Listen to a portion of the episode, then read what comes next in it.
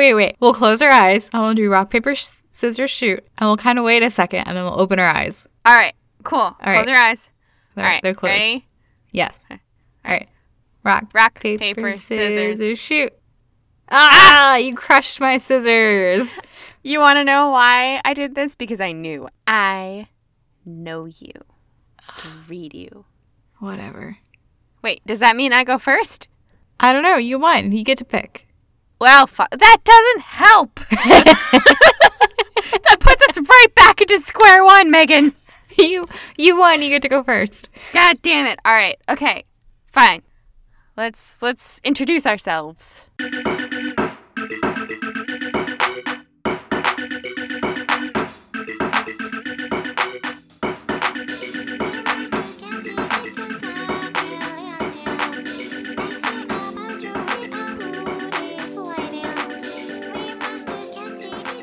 Welcome to another episode of My Favorite Feminist. My name is Megan, and I'm here with my co-host Milana. Hey kids, today we're going to learn about an American artist who was a Chicago imagist, whatever whatever that means. I can't wait to hear about that. Eh, it's just some art. Who cares? And also a female 1960s sexologist. How has how have you not made that your profession yet? I know. I was so upset when I read it. I was like, "Holy shit. I went the wrong direction." I'm I'm so upset with myself. I'm furious because instead of becoming a sexologist, I got a journalism degree. I'm pissed. Okay, if we're ever in a time machine together, we are never going to America in the 1960s because your ass is going to wander off. I'm going to have to come forward without you, and you're going to be about to retire as a very distinguished American sexologist who has enjoyed a very robust and firm decades long career. Let's talk about sex, baby. Let's talk about se- I don't I don't That, know that might be a copyright. Was it you and me? I don't I don't know. Um, okay, well, shit. Tell me about your sexologist. Yo! Okay, so unfortunately, she was a product of her time, which again, I have to come to terms with. Everyone we gonna we're gonna do is a human being and is very flawed, and I just have to be okay. I have to be okay. It's okay to not be okay. Good news is that she actually this is the this is a weird part. She didn't actually earn a degree in sexology. that fraud, that Uh, charlatan. she didn't earn a degree in anything. Or no, she did in singing. So there's still hope for me, I think. Whatever you put your heart to. Okay, all right. yeah, it's all about the experience. And um, I mean, you're the most qualified person I know. Yeah, you can put me down for a job recommendation. And call and be like, oh, do you know Milana? I'm like, oh, I know Milana. What? Oh, the sexologist position. Yeah. Did she tell you about the one time she pulled a Marilyn Manson? Can you never bring that up again?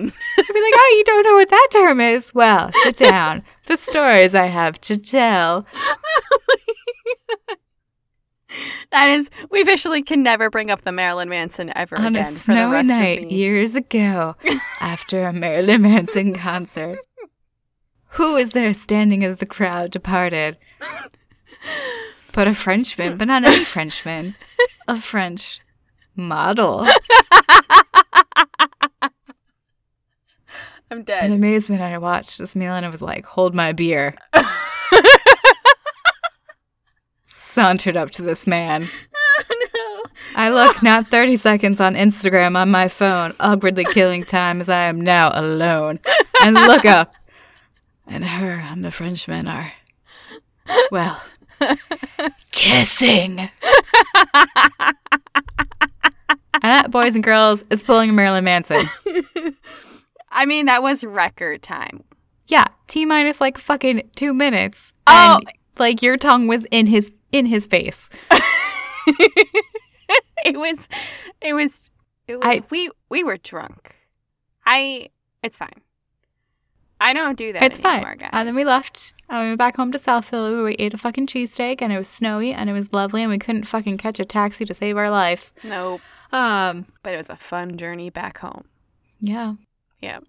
All right. Well, now that we've lamented how I did not become a sexologist, I mean, you still could. You still could become a sexologist. So, how did this woman who had no formal qualifications to be a sexologist become a sexologist? I'm just, I'm sorry. I just, this conjures up like kind of Austin Powers, like sexy robot, you know, shooting bullets out of their titties kind of imagery for me. oh my god, I've actually been watching uh, the Austin Powers series, so that was a that's, See? that's fresh in my See? mind. Uh, So, okay, what's this woman's name? Can you, let's start there. Her name was Virginia Johnson. I I think you would find that she and I have some things in common. I would have never guessed. I'm gonna just drink my tea over here. uh she uh she had like a commanding presence she was very outgoing she knew what she wanted she got what she wanted and if she didn't like her situation she would change it uh usually there was one situation where she kind of like rode because the benefits outweighed the cons for her but i'm not sure if i would have done the same thing but we're going to continue so she was born virginia eshelman in 1925 in Springfield, Missouri. Her mom's name was Edna and her dad's name was Herschel. She like went through school and she enrolled herself at Drury College at the age of 16. So that was like the the hometown college where she was from. Dropped out soon after and ended up working at the Missouri State Insurance Office. So during World War II, she eventually returned to school after four years and enrolled in the University of Missouri, as well as the Kansas City Conservatory of Music. She was going to be a band singer. And she ended up singing country for a radio station in Springfield under the name Virginia Gibson. And she would also sing at Fort Leonard for like enlisted soldiers because it was around World War II, all that good stuff. So fast forward, and she's 22. She's a singer, and she marries a lawyer in his 40s. So I checked multiple sources. No one knows his name. And this is probably because she divorced him after like a year. Okay, do you think you know she was maybe in it for the financial security? Oh, I'm sure. So afterwards, she moves to St. Louis. She's still singing, and she meets this guy named George Johnson. He was also a musician, and they got married in 1950 and had two children. This marriage lasted about six years. Okay, I mean that's a significant improvement compared to the first one. Exactly, right? I'm proud of her. Uh, so 1956, she's 32. She's taking care of two children. She's divorced twice. And she's like, well, fuck. I need a career. So her plan was to get a job at Washington University, enroll in school there, so her tuition would be like cut because she was working for them, Yeah. uh, and then get like a sociology degree. She lands a job as a research assistant for a Dr. William Masters in the school's Department of Obstetrics and Gynecology. So it's 1957. She's got this really normal secretary position, sets up appointments, makes coffee, files claims, just like menial shit. And she goes about her days like normal, but something is eating away at her. Uh, there's actually research that the doctor's doing that she kind of knows is happening, but she doesn't know anything about, and he won't let her in on it. Okay. In fact, everyone on campus knew something was going on in these labs, but nobody really knew the exact details. Okay, and this is like mid 1950s. Yeah, wait for it. So, over time, she pokes around, she's curious, and she finally finds out.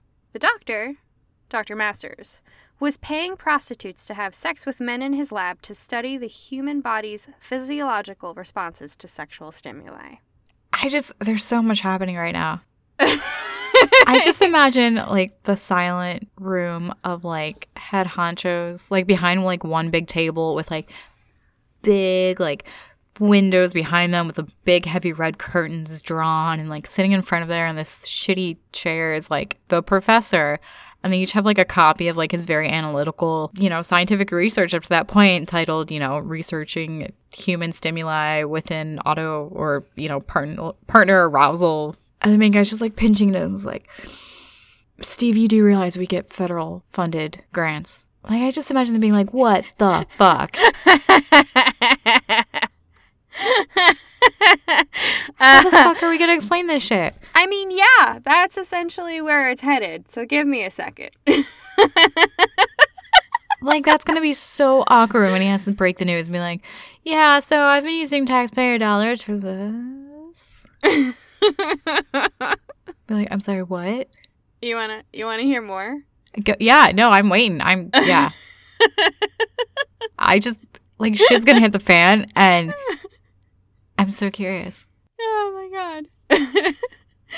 so Virginia finds out, but she doesn't bring it up. She just like continues on with her work, like her work. It'd be great if like she blackmailed him. I'm like, you know, I've been here like three months, and I feel like I could use really use a raise. I mean, like you've been here like three months. Yeah, I know. It's just I've been talking to some of your lady friends you've had in. I wish. uh, but like she just keeps going. I guess she just didn't want to lose her job. She didn't want to like lose the the way to put food on the table for her kids. So she did Yeah. her own thing. But during the research, the hired prostitutes were saying things to the doctor that like blew his mind. You want to know what it was that they were saying, Megan, that blew his mind? Oh my god, please tell us. Very simply put. I mean, aside from the fact that no, yours is the biggest. I swear, it's not great girth. I've never seen anything like it before. Pro- I've seen a lot. No, really, I have. Hey, Christina, Christina, get over here. Take a look. oh my god. Isn't that the biggest Uh, you've seen? Yeah. Uh, all right, all right, all right, all right. Okay. So the big, the big reveal for the doctor, the thing that blew his mind, was that women fake orgasms. Holy fuck.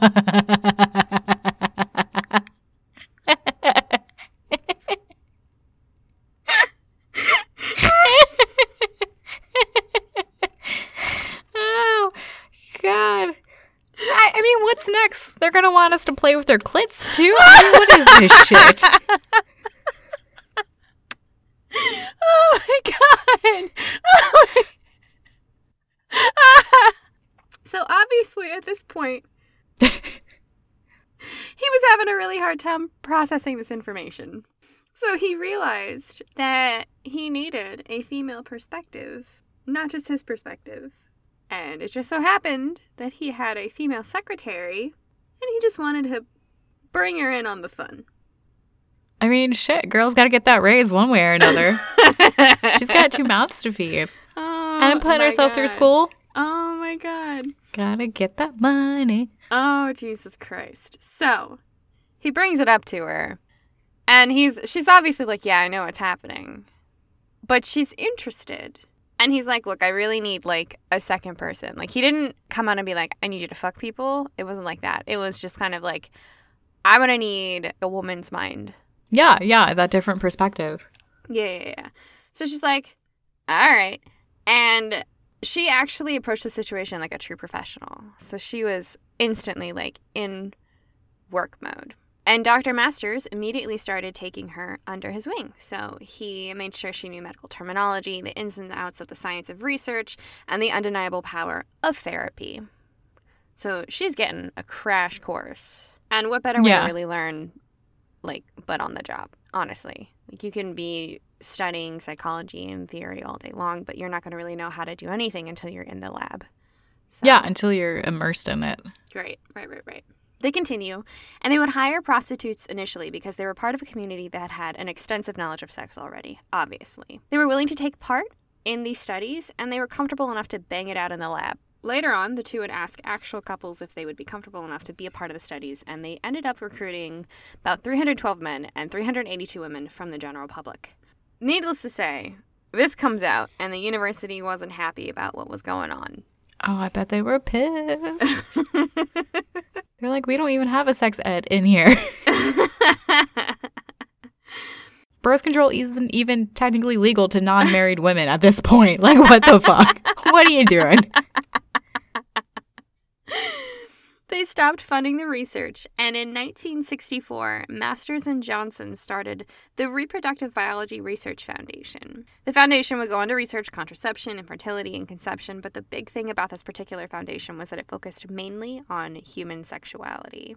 So it was through this foundation that Virginia and the doctor published most of their research, and Masters would make sure to give equal credit to Virginia on the title page. Oh, nice. Right? Yeah. No, it's That's- it's nice for a bit. Uh oh. For a bit. Anyway, I mean, of course, it was the 1950s and 1960s, so this research was done in the cisgendered heteronormative mindset.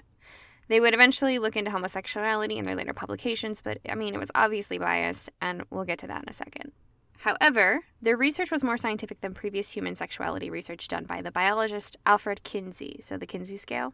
The work of Dr. Kinsey focused primarily on interviews about human sexuality done in the 1940s and 1950s, but their research was a little bit different because they involved some probes. I mean, again, I figure if- if you're having sex for science, like there might be some probes going on. There might be some little sticky tabs, some heart rate monitors. Like there's going to be cords attached to you.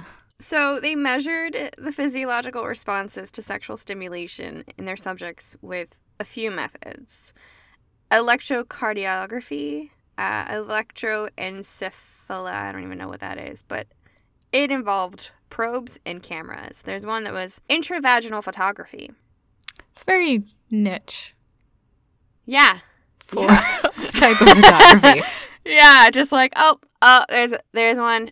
There's one. Oh, it's getting faster now. Like, holy. Like my life's work has culminated in my the scientific research and theorizing and my photographic skills right now, right here.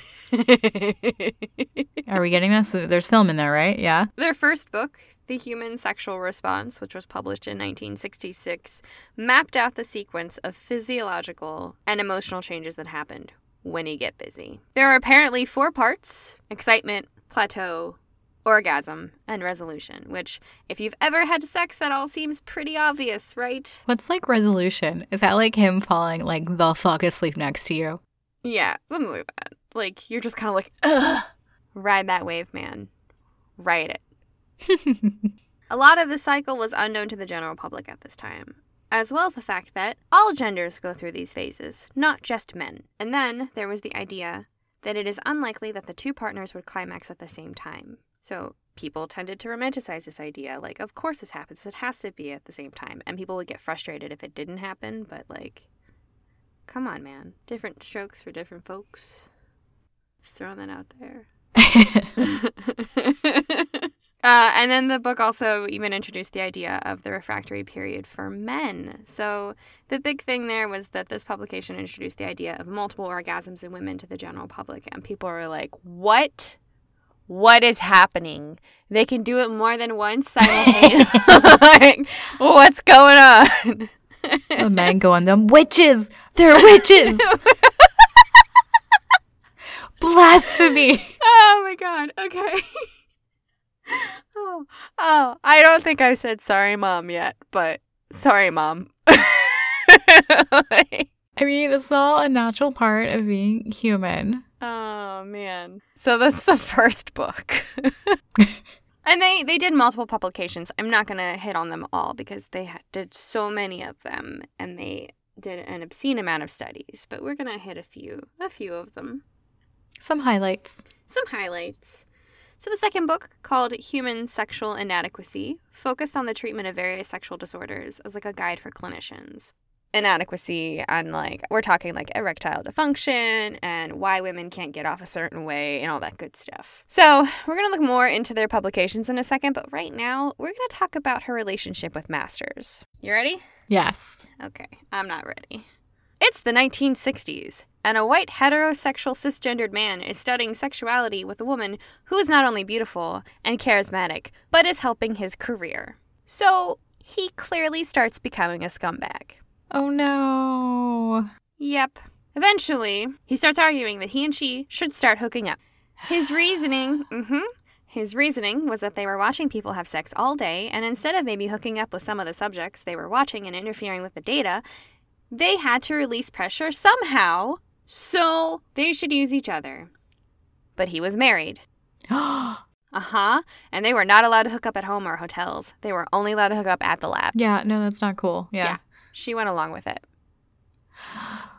Uh huh. Uh huh. So there's a quote, and this is where I get really sad. She says she was not comfortable with it, particularly. I didn't want him at all and had no interest in him. I was in an emergency situation, and the perks kept coming along. So those benefits. yeah, yeah. Her her insights and her research included on those in those research papers. Her Yep. name on the title. Yep. So my heart it breaks.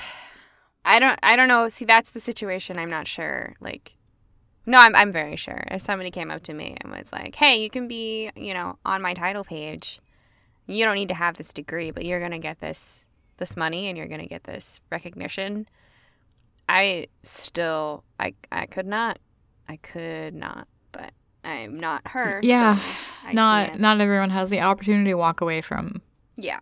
the financial yeah, yeah. stability. uh, There's so many variables. Yeah. So she keeps doing it. She dates other people, though. And there was one specifically who was an international businessman. And it's actually been theorized that they were getting so serious that Masters was like eyeing it up and was like, I don't like this. I don't want to lose my research partner. So he divorces his wife and asks Virginia to marry him. oh shit. We're, we're thinking to like solidify the research partnership. Yeah, and to further his his Mhm. professional gains. Mm-hmm. Guess what she says? Oh, did she say? yeah? She said, yeah. oh. I know. So they marry in 1971. Now he's got the research partner and the woman. And he's got two fairly successful books. So his head is starting to get kind of big. And he starts to leave the research to things that the institute that they started together and Virginia herself did not love. So, two publications that made everybody practically embarrassed to work with him. You ready? oh God. Okay, Mm-hmm. I'm ready. Yep. 1979, Homosexuality in Perspective. Super controversial, obviously, but they observed homosexual couples making love in it, explored the sexual problems that could confront someone who was gay, and then also described the process of conversion therapy to heterosexuality by willing homosexual participants who wanted to be straight again. Uh, that shit's still going on today. Yep. Yep. So you know that those people that are doing it today are looking at Masters and Johnson, who are very prominent sexologists, and going, "Well, this said it could work." I'm like, "No, n- no, honey, no. This was honestly just a man's like very shitty view of the world, but sure." So they wrote a lot of publications on homosexuality, uh, but it, most of the time it was just pro heterosexuality. It was more just like us versus them, othering them. Like, Yeah. yeah, it's gross.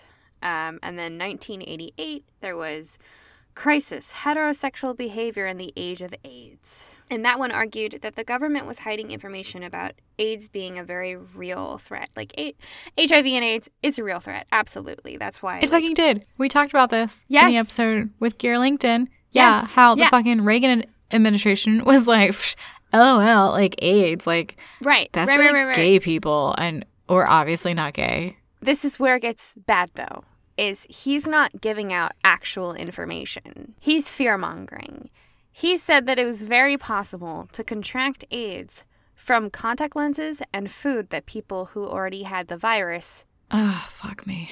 yeah yeah yeah so that's where they were all like um what Okay, so he's just adding fuel to the fire then. he's really just like i'm great at my job this is amazing and everybody's like mm, no yeah, but I mean, the worst thing is for a lot of people that was validation.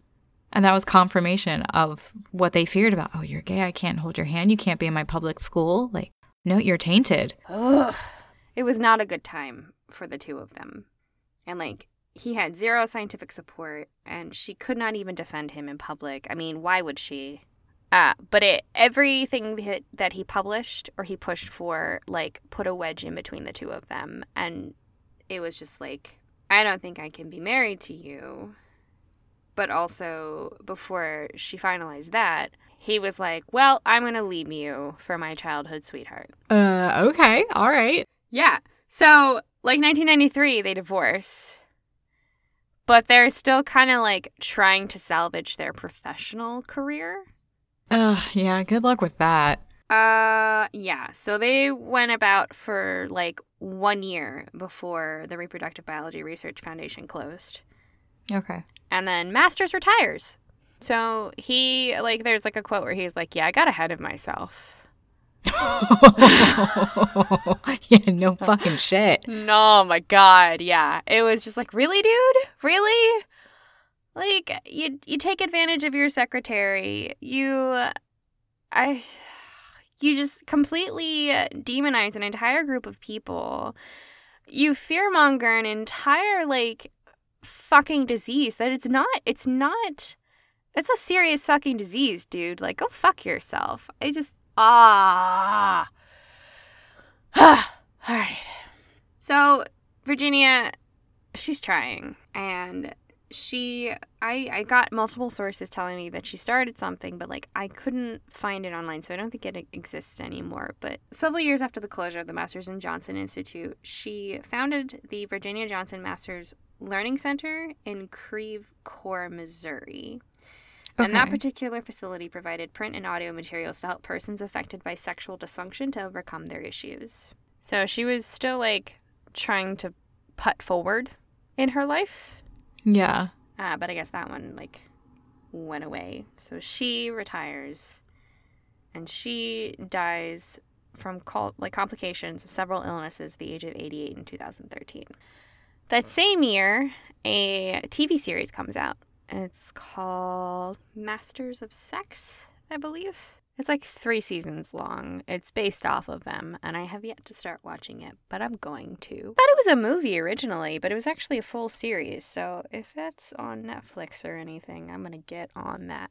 Things got rocky, but a chunk of the research she was involved in was actually good, and that was the first couple years of what they were doing. They did this from like the 1960s to the 1990s, so there was a good three decades that something had good had to come out of it, right? And it's such a a period where there's there's such a tremendous social shift in attitudes. Right. Suddenly, it wasn't awful to have these conversations. Like, it's still a little weird, but it wasn't awful. And part of it was because of her. So, they helped thousands of men with like impotence and premature ejaculation, and they helped thousands of women with difficulty in achieving orgasm, like among other problems. Uh, so, Freud, you know, good old Sigmund Freud, he described two kinds of lady orgasms, and he called the vaginal orgasm good, but the clitoral orgasm bad. I mean, there's already so many things problematic about Sigmund Freud. Yeah. So let's just add that onto the list. That's just a little cherry on the Yeah. shit icing. Yeah. The shit sundae. the research that Masters and Johnson did was like, nah, bro, you get off the way you need to. There's nothing wrong with you. So that was a big yay. Uh, they practically established the field of modern sex therapy. So instead of just like giving drugs and going, like they actually put effort into like talking shit out. Weird, right? I mean, that's that's big, especially with such a you know intimate subject matter as that. I, Right. I imagine it's it's it takes a lot to open up to you know a, a stranger about a professional stranger, but still a stranger. yeah, just like, well, let me tell you what Joe did today that I didn't like, but the thing that Joe did today that I did like a lot, multiple times. I'd be like, that's great. Have you spoken to Joe about this? Be like, well, God, no. Why would I say that? Like, oh, holy fuck.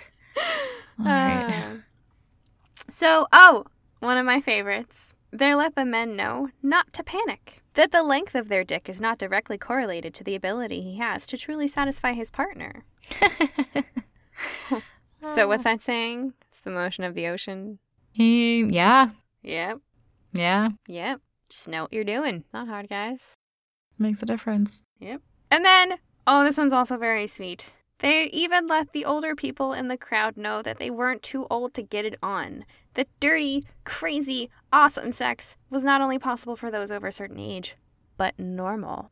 Yes, yeah, and that's something that you know is still so persistent today. You get to a certain point. They start making jokes about breaking hips and shit, and you're like, well, fuck you. Yeah, I mean, you watch out. Grandma will beat your ass with her Hitachi. she knows how to use that thing.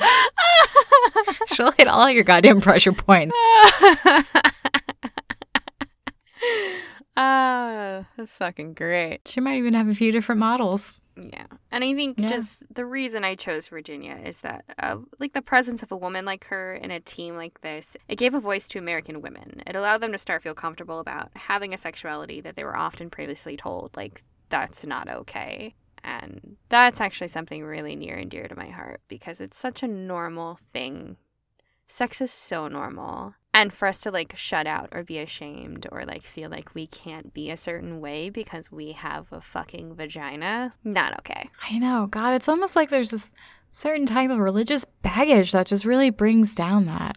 Ugh. Just really, for some reason, shames women's sexuality and their body autonomy. I just, God, I can't put my finger on it. I know. It's just ugh. Yeah. Well, I mean, and from their point of view, I shouldn't put my finger on it. God, no, it's the devil's work. oh man. Oh, oh. Fuck. but yeah, I just thought that's that's why she's my favorite feminist. No, that's that's cool, and I like that the sentiment that you ended on before we got to the masturbation thing, because in part that's what made me choose my artist this week. What? Yes, yeah, well, it's just the the idea of being a woman present and active and working, and she also kind of did some sexy paintings too. Oh snap! It's a sexy episode. It is a sexy episode. Eh. Things get kind of not sexy towards the end, but that's life. Yeah, sorry, this one's a bit of a Debbie Downer. Oh man, we tried, guys. But we, I mean, for the majority, it's it's a good run. But I mean, this woman in particular, there's going to be some flaws, and we get to see some of her insecurities that I haven't really come across in other individuals that I've covered so far. A little unique, but it's interesting. Ah, I'm going to be telling you about Christina Ramberg, American artist, not a sculptor, painter. That's number two. Yes, two for two. We're going good right now. And uh, her work is considered part of the Chicago Imagist movement of the 1960s. And I had no idea what that was. So we're going to get to learn together what that Okay, means. that sounds exciting.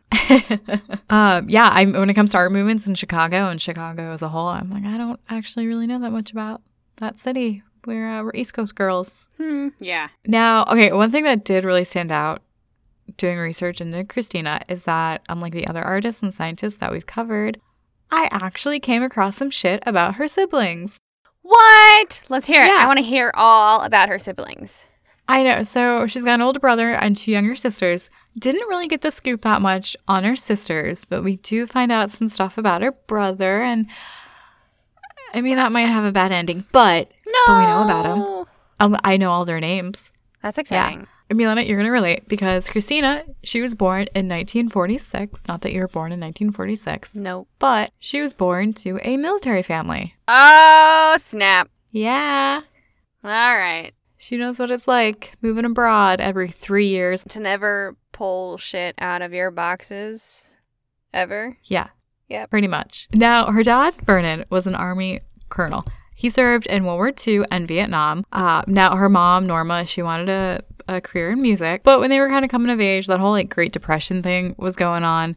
Uh, so it kind of put a damper on her education. She did go to small school, her mom, and ended up teaching piano after school to like pretty serious students. So her mom was able to like throw herself into her creative pursuits a little later on in life. Christina was the oldest child.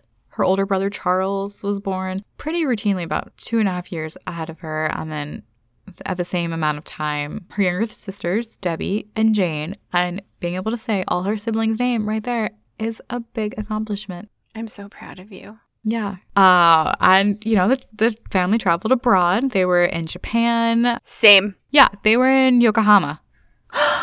Really? Yokohama? At the time, part of the American, because this was like right after World War II. Right, right, like right, that right. shit is still fresh. They were there. Later, they were in Germany, and then they bounced around the U.S. And eventually, they did settle down in Chicago. Okay. And by then, Christina was uh, kind of in the later years of high school at that point. Now, with Vernon on deployments, Norma, mom, she ran the fucking house. And later on, Christina compares her dad to the role Robert Duvall played in the movie The Great Santini. I've never seen it. I've never seen it. But uh, dad was kind of a, you know, military man with some abusive tendencies. Oh no. Yeah, kind of create a little bit of friction. No details on what that did entail, but I mean, when he did come back, like finally from deployment, he did butt heads with Norma. I mean, she was running the show. And this was also during a time when American women, they were, you know, idolized to be these passive, pretty housewives who nurtured their children and kept the house spotless. And here she was running the show. And I think he wanted her to, like, kind of push her back into that passive domestic role. Nope. Yeah, and she was like, mm, not so much. So a little bit of friction between the family. But I mean, Vernon was pretty loving towards his kids. Christina said that, you know, when he'd come home from work, he'd play with her and her sisters and they would play paper dolls together. And growing up, you know, along with every artist that I've done, her parents were really supportive of her creativity. They know she wanted to be an artist and they kind of tried pushing her towards being like a commercial artist. Mm-hmm. And she was like, eh, yeah, no thanks. But I mean, throughout her life, they were definitely very supportive of all the work, even if at certain points they were like, yeah, this is kind of fucking weird. But we love you. we love you, honey. And between her parents, Christina was very close to her mom. And one thing that really influenced her early professional artwork was the fashion that she saw in her mom growing up. Okay. Yeah, and I mean, a little bit saucy, but we'll get to that in a little bit. Now, Christina grew up in an era where American women's fashion, it was all about like those, like think torpedo bras.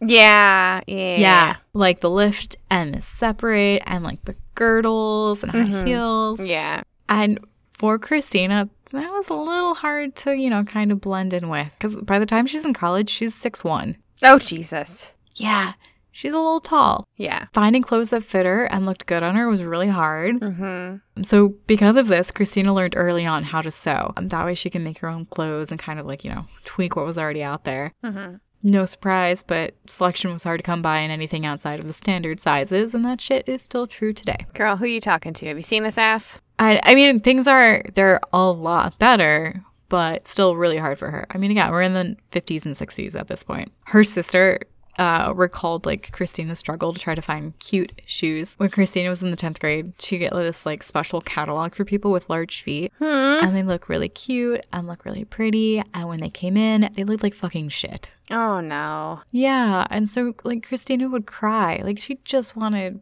pretty shoes like everyone else. Right. Like she just wanted to be that standard, you know, American teenage girl and just blend in with all her friends. Right. And so like even from that really I mean, I feel like everyone's really awkward at that age. She kind of had this more like heightened self-conscious awareness about her body than I feel like, you know, other people have had to deal with. You know, sometimes you learn how to manage your excessively robust eyebrows and, you know, things kind of you reach a natural point where everyone's good, but it's a little less hard when everyone's still staring at you because you're still like six two and Yeah. you're not gonna unbe six two. Nope. I would hug her. Oh, you can't. She's dead. Sorry. Oh. I I know. I know. this shit's kind of a little heavy towards the end, Oh no. but we're gonna enjoy it for what it is while we can. Now, I mean, with her body too, her parents did worry that she had Marfan syndrome, how tall and lanky she was, and mm-hmm. that's what Abraham Lincoln had. Oh. Yeah, so kind of like a hormonal issue that Right. can, you know, affect the connection tissues and stuff. And now, I mean, she would joke about herself, you know, how cross-dressing men ordered shoes from the same place as her. Oh God. You know, how people would stare and they would make remarks about her height, kind of laugh it off. But I mean, again, she's someone who, from the start, a very acute sense of self. Right. Yeah. So, like I mentioned, just like every artist I've covered so far, she was very creative as a kid Mm-hmm. you know, she'd always be drawing. And in high school, she had a really supportive teacher that really encouraged her. And during summer break, while still in high school, she took classes at the Art Institute of Chicago, where she earned her BFA and later her master's. There in 1968, she's 22, and then later in 1973, when she's 27.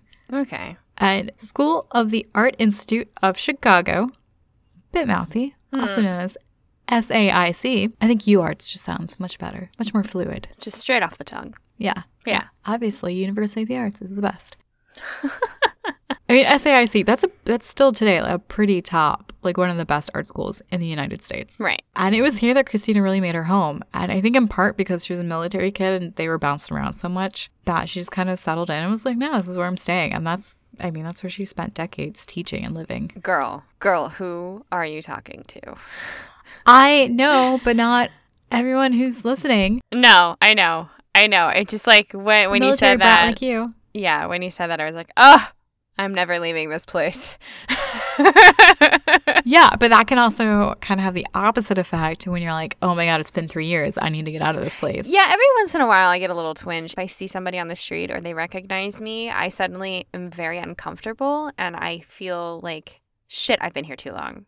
Like people know me now. So you know the eatery that's attached to my building? Yeah. Okay. So this part of the city, you know where I'm at. I'm not going to triangulate where I'm at. It's like a crew of people that I know and I talk to when I go like buy beer, get food, whatever. On Sunday, boyfriend took me out to eat. Like we went into a diner on like Manayunk. So you know how far those two places are. Yeah, yeah. You're quite a few different, you know, a few neighborhoods apart from one another. Yeah, yeah, yeah. So going to the diner, I immediately see three people who work at the eatery who are working there too. I mean, shit, those bills So are not going to pay themselves. this is so cool. The diner and the eatery are owned by the same family. But Oh, like really? I didn't expect to run into them at all. You just have great taste. It's, it's good food, man. Good. yeah, you just appreciate what this family is providing. It's great. I love them. All I'm saying though is that if I ran into these people the other side of the city, it was very weird. Very, very weird. Anyway, Yeah, so Christina really made a home in Chicago and definitely at SAIC. And I mean, honestly, she at the time that she was enrolled um, and later teaching, she was really exposed to a very dynamic set of professors. Mhm. This name's not going to mean anything to you, but we've got Helen Gardner. And for anyone that's taken an art history class, most likely you've read her textbook, Art Through the Ages. I think I have that And- textbook. And I don't right? Like, I mean, you're most likely not going to know her name, but like, Nope.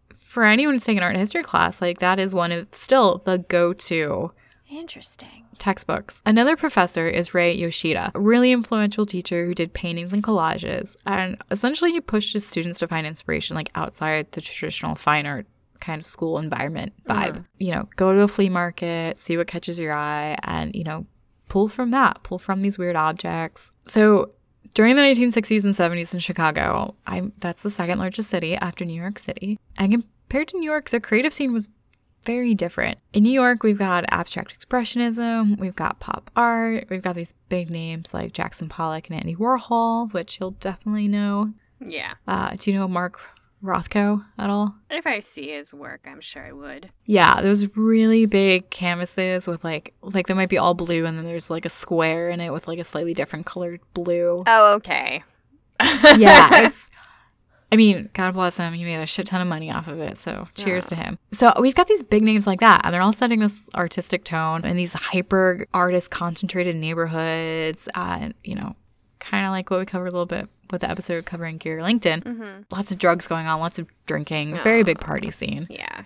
And I mean, also, you know, for those big names, a lot of money coming in too. Right. Now, Chicago, things were a little different during the time. Artists are just living in, you know, these mixed working class neighborhoods, not so much a heavy party scene. And the leading type of art then uh, was a collective of people called the Hairy Who, and then later on as the Chicago Imagist. And Christina's included with that movement. Mm-hmm. Now, essentially, they're just post World War II SAIC grads that they worked representationally, but their, their shit was weird. Hmm. It was definitely not traditional at all. No. They were inspired by surrealism, which well, convenient, but you know, at the time, Chicago mu- museums were buying that shit up. Mm-hmm. We've got Art Brut, which we cover when we talk about Judy Scott, so outsider art, Right. kind of disregarding the high art world expectations, and instead, people were doing these really disturbing, really grotesque, and you know, sexually charged work. Which, from your perspective, you could argue, having done Virginia Johnson, these just might have been latent sexual energies pent up and then finally expressed in a creative manner. Just all over the canvas. Yeah, yeah, pretty much. No, I mean, Christina, I it could go both ways. You could say she's very liberated and open. At the same time, you could say with her work, potentially a little repressed, and a little bit. Her work was the way working through it. But we'll see. Now, I mean, the female body in her early work that was where she pulled her inspiration. She focused on painting. She'd use acrylic on masonite, so basically. Like a really smooth surface compared to like canvas Mm-hmm. you know, it's got a little texture to it. And she'd do these like finely rendered but like highly stylized works of women in their undergarments. everyone essentially was like, Christina, what the fuck? 1960s. And they're Mhm. like, this is kind of weird. Where That's weird. from? Sorry, do you live in the 1960s? Okay, so by today's standards, like, yeah, they're erotically charged. And honestly, they're pretty tame paintings. But for the people that knew her and for the time, it really threw them off. And her sister was saying, quoted as saying, you know, she surprised us. I never felt there was something really dark at core about Christina at all. She just really wanted to explore whatever it was that intrigued her. Um. Okay. I mean, I looked up these paintings. I looked up her name, and I'm I'm just Yeah. I mean, they're- they're good. I just to me like that's so weird that that's like dark to me. I know, I know. I and it's one of those things that like the historical difference, like I mean that totally makes an impact. Yeah. I mean, kind of going back to the research you were describing of like women fake orgasms, like yeah, no shit. Yeah. and so it's like now like sexy women like in underwear and everyone was like for the time like oh my goodness. I'm sorry, that was scandalous? Really? Honestly? Like it's not there's not even like a nip slip going on or anything. it's not the 2003 Super Bowl. Was it 2003? Yeah, like psh, please. So you can think of her paintings as kind of like snapshot of women like in these very kind of dynamic poses, being, you know, like a side view as someone's bending over, you know, a back view of the lower torso, Mhm. all done in a very limited color scheme, very heavy on black. Her line work and solid color, you know, really puts them more towards cartoony. Yeah, the content was very mature, but I mean, honestly, never explicit, at least not by today's standards at all. No, they're pretty tame, guys. Th- they are. And researching her was kind of weird because, like, everyone's like, oh, these sexy feminist paintings and, like, pro women's bodies and stuff. And I'm like, all right, cool. And then you look at the work and you're like, oh, that's, that's, that's what everyone's talking about. Like, they're not bad. No. But, like, that whole, like, you know, kind of sensational element, you're like, oh, that's, you really got to try to put yourself in the, the mindset during the time. And it's, Yeah. it's hard because we've, we- I mean, we see so much more. I think there's one of like what is essentially ovaries, which I enjoy. Yeah, later on, her work kind of gets a little bit more weird, which I'll go into. But I mean, for her early works and for her most well known overall is this 1972 painting. Uh, she's 26 and it's called Waiting Lady. It's a side view of a woman bent over, her head's obscured by her hair. Her arms are bent like behind her back, like lifted up. Mm-hmm. And she's in like a strapless bra and a corset and these panties and these thigh high stockings. And then also these anti sweat pads. What? I didn't I didn't know that was a thing. What? Yeah, they're like these fancy little undergarments that like slip under your arm, like your your armpit. Interesting. Yeah, to absorb the sweat so you don't like sweat through, you know, your shirt or something. Oh. Okay. So so in her painting, like the figure's wearing like these lacy anti-sweat pads, which don't sound sexy at all No. to describe. but I see it. There they are. Yeah, and when that painting came out, everyone was like, "Oh, what? Oh my goodness!" Oh wow. And part of the fun for her work is that, like, the crop of the figure, you you just get enough. To know what you're looking at. Yeah, but it leaves you really like trying to imagine what's going on. Like f with that painting, like, are her hands bound behind her? With the title, "Is she waiting on someone?" Is She's absolutely tied up and a sub. I, there's so many things like implicit but not actually really said in any of these works Yeah. I mean that's what makes them fun. And you know some of these concepts Christina was writing about in her diaries. And of, of course we'll we'll have images of this work up on the show notes as always where you can see images of Christina's paintings and photos of Virginia. Can we have some pictures of the vagina photographs on the show notes too? I don't know if I'm gonna get to it, but I will certainly try. All right, we'll see what happens. And now the funny thing is with Christina and like this very like sexually charged work is that like she was not comfortable with that aspect of it like at all. Wait, she didn't like to be sexually charged? And she was doing these paintings and I mean they obviously had this sexual energy to them and if people talked about it, she was super uncomfortable. What? Yeah, I mean maybe it's Virginia your work. Could have given some insight into you know kind of that ah. dichotomy between what was going on because it, was weird researching about her and it- the works has like this great energy and yet you kind of read more about her and her own feelings about her work and you're just like i would have never expected that like no. i don't know i feel like Most artists like Yeah, I mean, we've covered artists who are like, yeah, my work's good. I love it. This is great. Like, I treat these like my babies, my creations. yeah. Christina's a little different. and so weird. I feel like maybe there is some anxiety and maybe there's some depression going on that in the materials that I came across about her, like no one just really wanted to mention it. And there's not as much written on her as other artists that I've done. Gotcha. So I, I feel like I'm missing a little bit of what was actually going on. So Oh. I don't know. Maybe we'll see what you have to think once I'm all done with my spiel. But I mean, like I said, she wasn't comfortable with the sexual connotations people took from her work, which actually, in, in hindsight, I don't know, it's a little weird because so if people would come up to her and like want to talk kink, she'd be like, oh my God, no. Yeah. Like she rarely talked about the eroticism in her paintings, hmm but at the same time, she was also included in Playboy. Interesting. So Playboy was started in Chicago, and the art director pulled from a lot of the Chicago imagist movement artists, hmm including her, because with her style of art, it printed really well. Right. And so they paired it with some poems, and so she had, you know, a photograph of her in Playboy for the article. Wait, was she like dressed up? No, she wasn't sexy or anything. It was, I mean, it was like I, I didn't come across a copy of it, but you know, so they make it a little suggestive, but Right. it's nothing explicit. So here she is, you know, she kind of wants to distance herself from that, and at the same time, like being in Playboy. Mm, interesting. Yeah, things kind of fluctuate a little bit with her. Just own your shit. I don't understand. I think for her, a lot of the early work kind of pulled back from watching her mom get dressed, and I think that sound, sounds kind of creepy. Hmm. But she said, "quote I can remember sitting in my mother's room watching her getting dressed for public appearances." And I can remember being stunned by how it transformed her body, how it pushed up her breasts and slendered down her wrist, her waist. I think the paintings have a lot to do with this, from watching and realizing that a lot of these undergarments totally transform a woman's body. Watching my mother getting dressed, I used to think that this is what men want women to look like. And I thought it was fascinating. In some ways, I thought it was awful. Oh shit. Yeah, so through the lens of like her observing Yeah. what can be done to the woman's body, you're like, okay, all right. Like, I, I can see that. yeah. And that's when I'm like, okay, I can see why she gets uncomfortable with people sexualizing it because she just, It's like, yeah. she's reminiscing on like what, what fashion, the push and pull of the body Mm-hmm.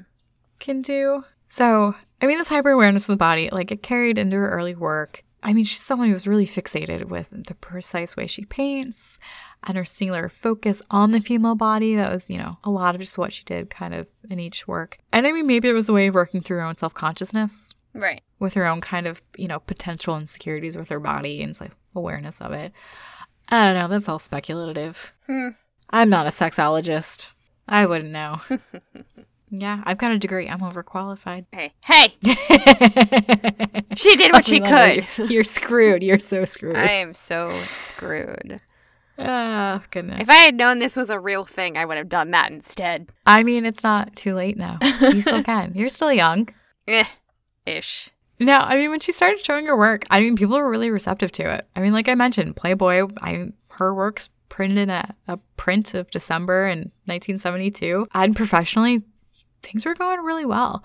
By the time she finished grad school at the age of 27, she'd been in 11 group shows, including the Whitney Biennial in New York City, which you know, it's one of those really big deal art shows. She was selling work. Uh, while she was at school, she met a Philip Hanson, you know, fellow artist and painter. I, he worked completely different from her. His work was really loose and informal and very colorful. But they ended up getting married. They were really young too.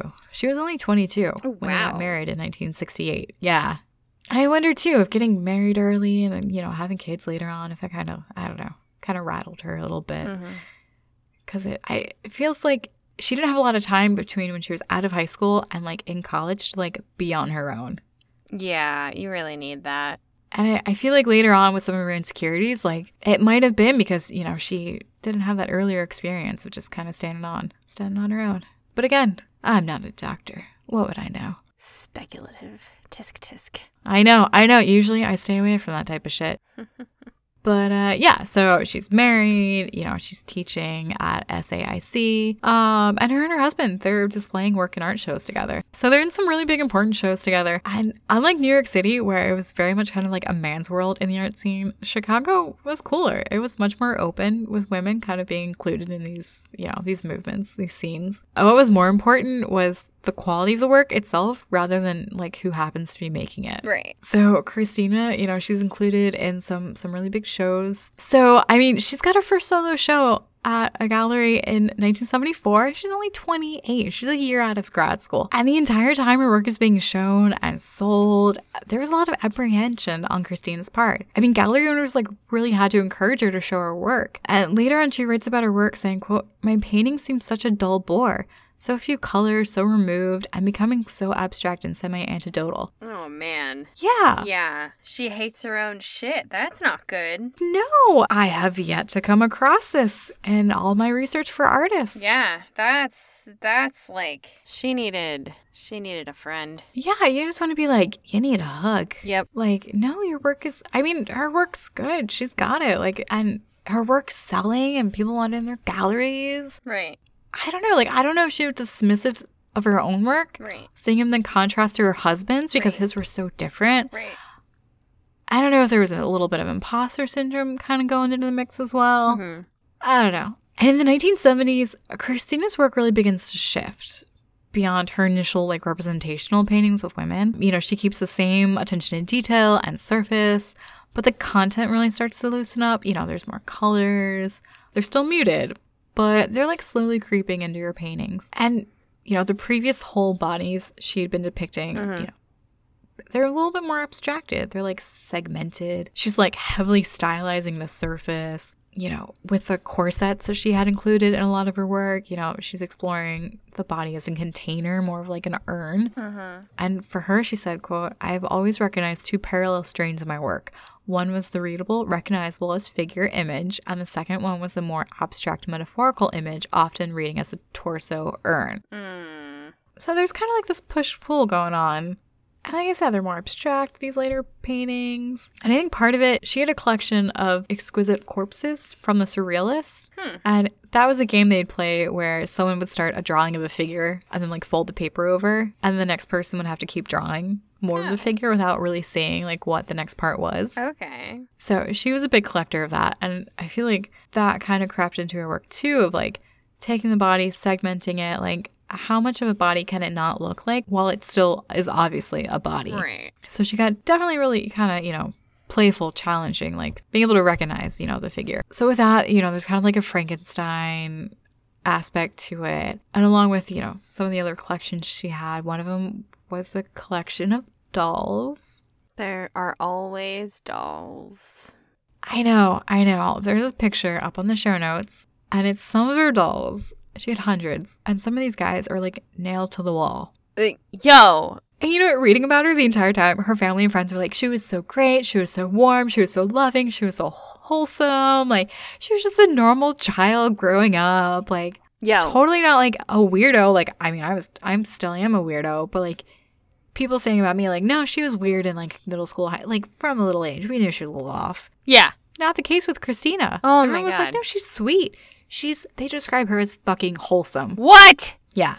Nah, she Fucking had dolls. she has some skeletons in her fucking closet that still have not been unearthed. Need to be aired out a little bit. Jesus. So, yeah, dolls are a little creepy. Things are changing in the 70s. Yeah. I mean, she's getting older. But one thing that might explain, you know, the whole shift in content thing was motherhood, having some babies. Yeah. I would feel disconnected from my body too after that. Well, it's funny you should say that. Uh oh.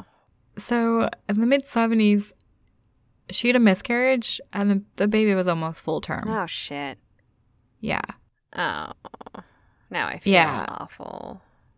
I mean, I I mean that's already so hard to deal with and even something today a lot of women go through and we still have a hard time just acknowledging that today. Yeah. But then to have the child be almost full term. Jesus Christ. I, I mean, honestly, at the time, it might have been like a birth abnormality that occurred later on that nowadays women in some states, sorry, Alabama, you're a little bit fucked, and Georgia and Ohio and Kentucky, um, would have the option of doing a late term abortion for it Jesus. because the child is just not going to be viable. So she had to give birth to her stillborn child. Uh, yes. Yeah. Fuck. Yeah. So, I mean, already, I think she at this point might have a little insecurity about her work, a little bit of imposter syndrome, and then something like that happens. But in 1976. She's 30 and she has a son. But I mean, when you hear about the miscarriage that she had, you know, that suddenly seeing all those fragmented pieces of, you know, of, of torso and a figure, like, yeah. oh, that makes sense too. Yeah. And she was also um, really fascinated with like medical illustrations, hmm like vintage ones. Um, that medical interest kind of creeps into her titles. And the titles are also a little bit more heavy during this time. And we've got like hermetic indecision and schizophrenic discovery and double hesitation. Oh, jeez. Yeah, I mean, things things kind of they they take a little bit of a turn. And again, like hearing about all these little things, is it just a matter of people didn't want to talk about her depression? You know, is that something you know she dealt with after giving birth? Maybe like I mean that's something a lot of women go through too. Yeah. I feel like it's a question of like what aren't we talking about with her? Well, in that time period, nobody was mentally ill. Nobody talked about that. Yeah, and you know, as her son got a little older, it was obvious like he's a little different. And today, I mean, the diagnosis would probably just be high functioning autism. But even in the ah. 70s, early 80s, that depending on where you lived and what kind of, you know, medical professional care there was, it varied greatly whether or not what kind of care your child would get. Right. So that was another level of like uncertainty of like, okay, like, how do I get the best for my son? Right. So Yeah. Yeah, I mean, and yeah, that was another thing people didn't want to talk about, you know, having special need kids then. So yeah, sorry. Like I said, she gets a little heavy towards the end. Now, late 70s, and Christina's like, yeah, I don't want to do painting anymore. But at the time, I mean, she's head of the painting and drawing department at SAIC. But like she hates her job. Not that she hates her job. I mean, people said she was a great teacher. I mean, she really challenged her students to see past like the initial like function of an object and to incorporate it into an art and really pushed them creatively. Mm-hmm. Uh, but overall, everyone was like, it's great. Like, this is such usually like a male dominated world. And like, there's a woman, a professional woman artist. That made, meant so much. And quilt quilting had been something she'd done in the 70s, but like going into the 80s, that's what she really threw herself into. And that picked up on her sewing skills that, you know, she kind of had to learn when she was a young girl. Right. And it was also around this time in the 80s when she's doing her quilt making that her marriage also comes to an end. God damn it. I know, but things weren't shitty like Virginia's shitty relationship. They stayed friends and they actually they lived really close by to one another and it, he was he was still really supportive. So like Johnson and Masters, at the end of it, they were still fairly amicable, but I think she just wanted to remove herself from the situation as much as she could. Like they both wanted to. Yeah. They didn't like absolutely hate each other, but he she probably should have hated him. If that makes sense. No, it it totally sounds like she should have. Yeah. Yeah. Continue. Yeah, but no, they they were they were on good terms. You know, Christina threw herself into quilt making. She made a you know a great friend, uh, Rebecca Shore, from that. You know, and she'd incorporate her art skills into it. And you know, she'd say that her quilts look like her paintings, and her paintings would look like her her quilts. And for her, she said, "quote Quilt making bailed me out at a time when I had reached a crisis with my major interest, painting." I was dissatisfied with everything about my painting, and all my experiments were yielding nothing. Oh no. Yeah, and I mean, in a journal, she writes, "quote Fear of making boring, repetitive work. What I make is boring. What I make is nothing new or original or surprising." It is so fucking hard hearing that. I just Oh wow. To be that critical of your work. To be that critical of yourself. Like I mean, it's heartbreaking. yeah, and I, I think that's one reason why I like reading about her. I was like, no, I want to, you know, I I want to do an episode about her because I mean, we forget. I mean, mental health's still very much a thing, but nowadays, like, we have so many more opportunities and like networks for support and communities around us. I mean, even just like going online and finding, you know, those type of people who really get you from quilt makers across the globe. Like, it's so much easier these days to connect. And I mean, think of her like in the 70s and 80s, like, you're very much limited to just the immediate people around you and your social networks. Yeah. Yeah. And it sounds like there was a point she just felt she was, Like nobody understood. there her. wasn't that connection Yeah.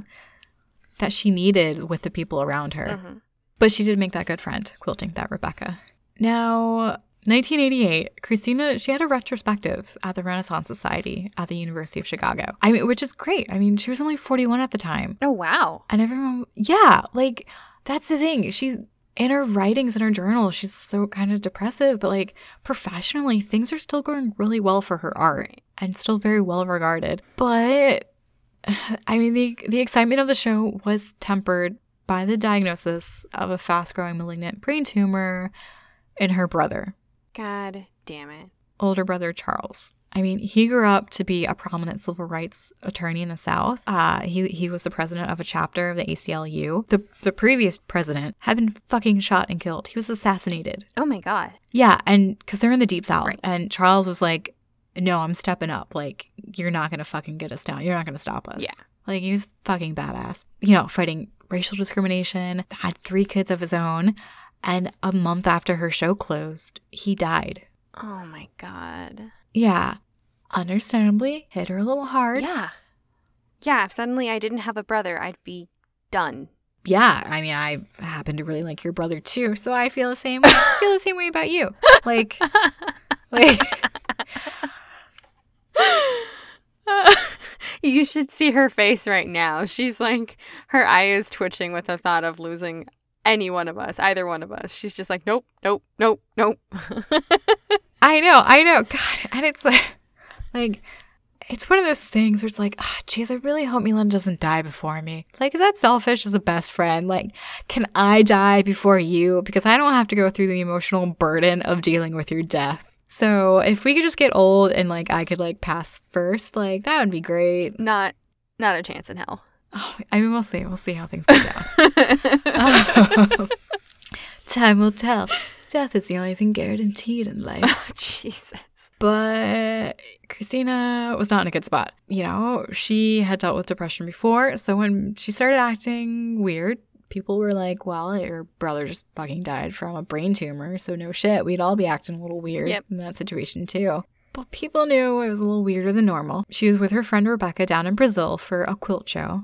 They both had work in, by the way. She was showing her quilts. And her her friend Rebecca was like, shit's fucked up. Like, we're in Brazil. It's summer. And Christina is wearing wool winter clothing. Seriously? Yeah. Like, she was all kinds of mixed up. And, you know, she'd be unable to walk around and got her back to the States. She was in a hospital for observation. 1989, 43. And she's diagnosed with a degenerative neurological disease, Pick's disease, which is a really rare, irreversible form of dementia. Whoa. Yeah. Oh my god.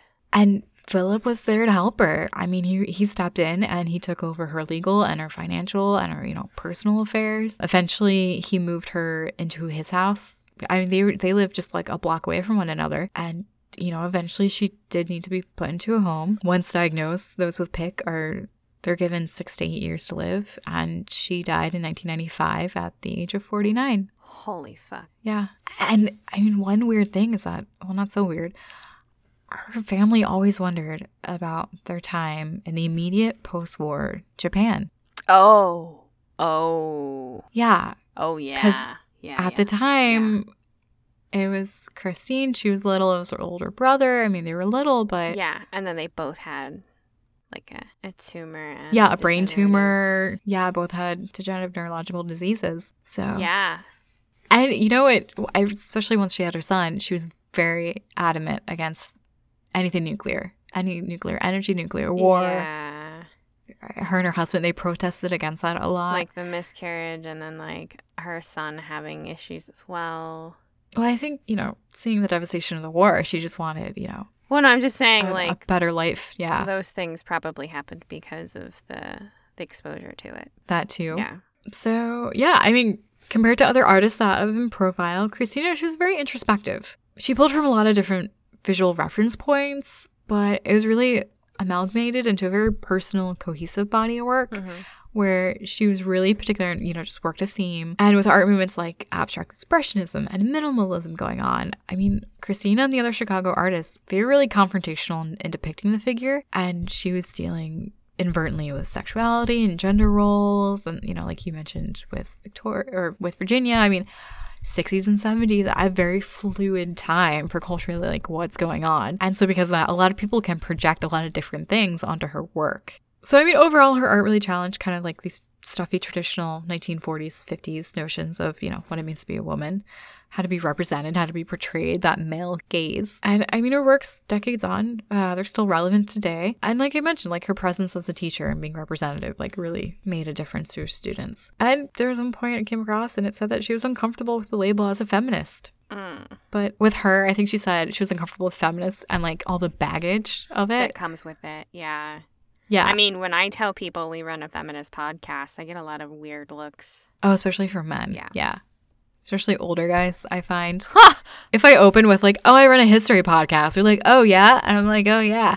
Just wait for it. You're not gonna like it. Yeah. Oh my God. Surprise, gotcha. I have some older guy friends, and when I told them that, like, their reactions were like, they like stopped doing what they were doing when I was telling them that. And I looked them in the eye and was like, so what do you think? I mean, I think we've got a pretty fun podcast. We've talked about like Nazis and like militant monks and like what else? Glass eyeballs. At people being fucking struck by lightning. I, know. I mean, we might as we might brand ourselves as an action history An action podcast. history. That should be our next Yeah. like asterisk on the bottom. Oh my god. I mean, how like dude approved is that? That's how we get more men listeners. It's fine. Yeah. So, yeah, even though she was a little hesitant with the whole feminist label, I mean, her commitment to her work on the ex- examinations of gender and, you know, just what it took to be a professional artist, and she, it was easy. She didn't have to do it. Mm-hmm. Like, she could have, you know, kind of bowed under the pressure, but she didn't. I mean, so for me, mm, that's what makes her my favorite feminist this episode. All right, Milena, if people want to hear more about the podcast and see the show notes with pictures of vaginas, Yay! uh, where can they go? All right. So we have a website. It's called myfavoritefeminists.com. You can also find us on Facebook and Instagram under My Favorite Feminists. You can listen to us on Spotify, Stitcher, TuneIn, and iTunes. And if you're listening on iTunes, ladies and gentlemen, go ahead and rate us because it does help. And also in the comment section below, let us know if you could change up your career, be anything, anything, what would it be? I'd be a surgeon. I'd be a fucking sexologist. You'd be a sexy surgeon sexologist. Oh, no, no, no. I, I wouldn't want to do surgery. I know what surgery looks like. No, thank you. But no, it would be on on my my card, my business card. It would be it would be my name, and then under it would be fucking sexologist. Wait, maybe not. Yeah, no, I'm just I'm just imagining it like kind of towards the the very top line, and then underneath it like fucking sexologist. No, really, it's a job. No. No, seriously, I'm qualified. Is that all on the business card? All on a business card, yeah. and you flip it over, and it's just Milena, sexologist. like your email or something, Ah, one day, maybe. one day. All right. Well, until next time, guys. Oh, Antenna. I feel like one more time. Yeah, I know that kind of went flat. Yeah. All right. Well, until next time, guys. Wait, I don't. I don't know. Why is this weird all of a I sudden? I don't know. You're thinking about it too hard. Yeah. No, okay. That's me, Lana, the sexologist. um, so until next time, guys. We'll see you then. Bye.